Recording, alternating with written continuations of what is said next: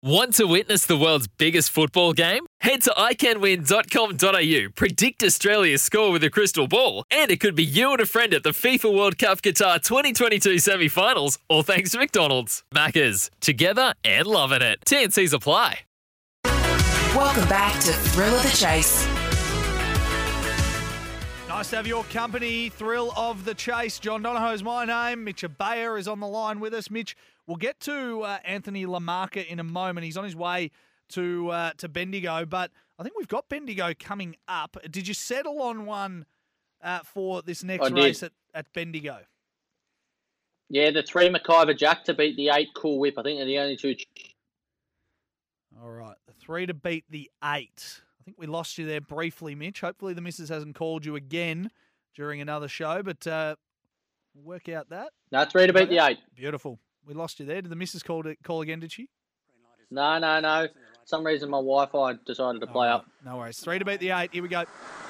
They're racing. McIver Jack began pretty well. Queen Lisa beat it out, but McQui- uh, Jack is railing through and following it. Crusoe Keda going up wider, intolerable quickly. Cinderella Storm, all there's carnage into that first corner. Few of them badly checked, including the favourite. Also, Johnny Fatboy and Crusoe Kid were badly checked, and Intolerable has been left a minute in uh, clear over Cool Whip.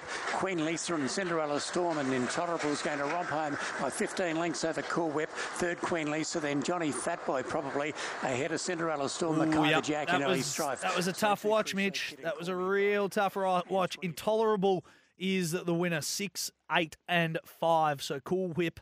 Uh, if you're a Family Guy, if you're a Family Guy fan, you'll uh, you'll look at that and say cool whip. Uh, but normal people will just say cool whip.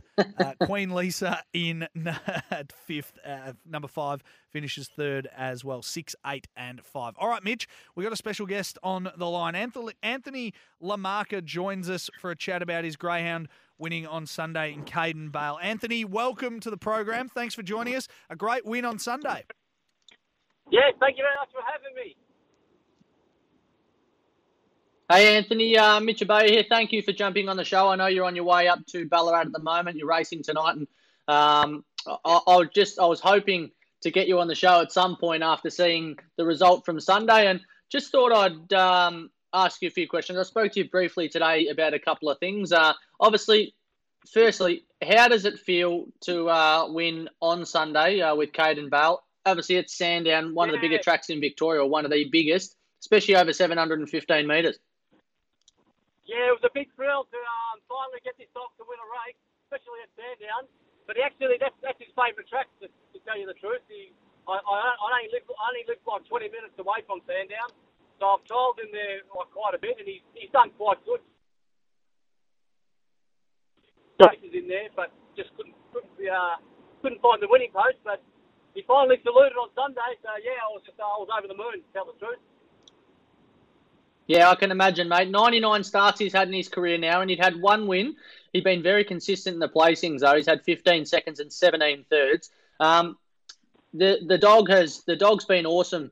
Uh, his last say 10 starts, he's been really consistent. You've stepped him up in distant uh, distance. He was running say over the 450s and 500s. What what was the decision to obviously push him up in trip? Was there something you were seeing, or Yeah, just the um, the way I train my dogs, I do a lot of walking with them, and it, um, I think it opens up their lungs more. And um, I, he's, a, he's a bit of a one pace uh, dog. He just goes at the one pace.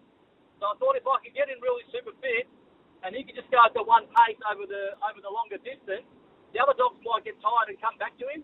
And also, he's from a very good litter, and his um, his brother Elias Bale, he actually made the Bold Trease um, distance race last year. So I thought that was in the back of my head that you know give give give the dog a try, you know, see what happens. Yeah, now I, uh, I've just been looking through his form here. He's a greyhound that's ran over a shortest round on 11 metres and won now over 715 at Sandown. He's in tonight. Um, start 100. I know I actually spoke to a couple of my mates the other day and said, imagine Caden Bale wins, you know, start 100. Can he go back to back tonight? Do you do you have that feeling that he's got, you know, he's prepared to win tonight? Uh, well, well, I'm hoping, but um, one one on one, the four, he's probably a three to four less quicker dog than him. But in a race, you never know. Uh, he's got a he's got a good box, I think I think Ballarat will suit him. Being a horseshoe track, he likes to stay a little bit wide. So yeah, just fingers crossed, mate. You never know. Start 100, um, back-to-back wins. Yeah, it'll be unreal. Yeah, I can imagine the feeling uh, not only on Sunday, but if he gets up tonight, I can imagine he'd be over the moon. Just quickly, tell us a little bit about uh, your training career. Uh, how many dogs have you got currently? Is he the only one? Um, and, Um, and and where's the passion for the game come from? Yeah, I've got I've currently got two two in work at the moment. Um, I've, I've always uh, loved loved the greyhounds. Dad used to, my late father used to take me Olympic Park back in the day, and he was a he was an owner, and I used to I used to always love the dogs. And um, I, I've always been like uh, a hobby trainer. And then um, I think I had a I had a big break. I had about I was about seven seven or eight years out of out of it because of- due to work commitment. And then um, COVID COVID sort of hit, and I got I got really bored. So I thought, you know what, I might uh, bring up train, train a few dogs again. So yeah, that's where I'm at. Just a just a hobby trainer. No, I absolutely love it, mate. I, I love the I love the commitment. I love the fact that even if you've been out of the game, you know, there's always that want to get back into it. We've always spoke about this on radio that um, it's a hard thing to get out of greyhounds. There's there's that love there, and um, I, I said to you earlier on in the day with this dog that there's a lot of people in the game that probably would have just given up. Um, obviously, it had one one win in 98 starts, and a lot of people out there um, wouldn't have put in the hard yards that you put in. So a lot of credit has to go go out to you for mixing it up with this bloke and getting him to win not only um, a race in or in Victoria, but to win at Sandown over 715 um, has been a massive effort. And uh, just just tell us, did did did you when you take him to the track? Is it uh, a case of you know we- we'll keep putting him round. He's he's sound. He's going to keep you know giving his hundred percent. It will will win one and we'll win another one eventually. Yeah, well, I, always thought if, if he ever got a bit of luck he never got a bit of luck, that real bit of, bit of luck in his race for me. I thought with a bit of luck, Yep. maybe he could pinch a race. And then um, my schooling to get him over the distance, he's been running against um, the likes of Dippin Rambo and, and um, Christo Bale, which were beating him. He was losing by about eight to ten lengths, which I'm, I'm saying only, but they're the, they're the best they're the best dogs in, in Australia. So I thought um, I thought you know drop him, drop him. It's very hard to get a distance race for his grade, grade seven, with only like one win. So I was just waiting for Yep. him to get the, sort of the right the right grade for him. Yeah. No, mate. I, I, I honestly, I, I couldn't uh, be happier uh, for you winning on Sunday. I thought it was absolutely fantastic. It's great for our sport. As I said, uh, there's probably a few other people out there that need to, you know, look at your look at the way you've done things and the persistence and determination you've persisted with this dog.